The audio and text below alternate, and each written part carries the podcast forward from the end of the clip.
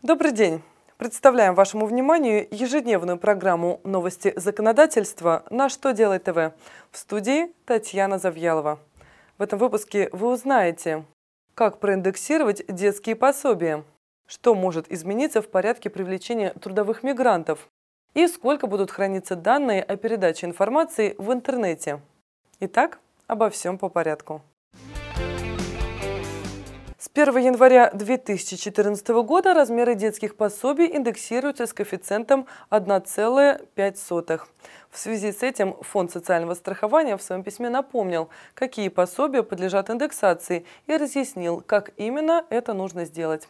К примеру, единовременное пособие при рождении ребенка с 1 января 2013 года составило 13 087 рублей 61 копейку.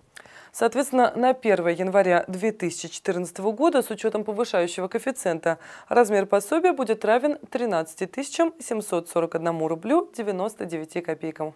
Аналогичным образом ежемесячное пособие по уходу за первым ребенком с 1 января 2014 года не должно быть менее 2576 рублей 63 копеек, а по уходу за вторым и последующими детьми не менее 5153 рублей 20 24 копеек.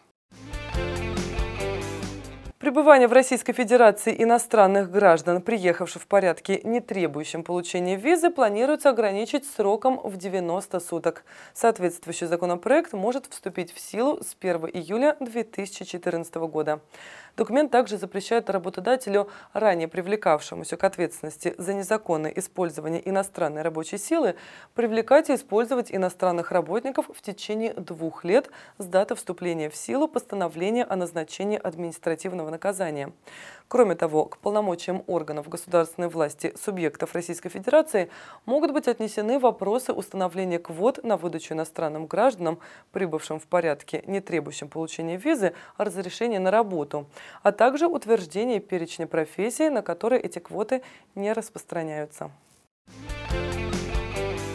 Госдума приняла в первом чтении законопроект, согласно которому данные о передаче информации в интернете будут храниться полгода. Кроме того, юридические и физические лица будут обязаны сообщать в Роскомнадзор о начале осуществления ими деятельности по организации распространения информации или обмену данными между пользователями в сети. Стоит отметить, что этот законопроект входит в состав так называемого антитеррористического пакета. Предполагается, что ко второму чтению в документ могут внести изменения, согласно которым обычные пользователи сети, обменивающиеся информацией в личных целях, не будут отчитываться перед Роскомнадзором.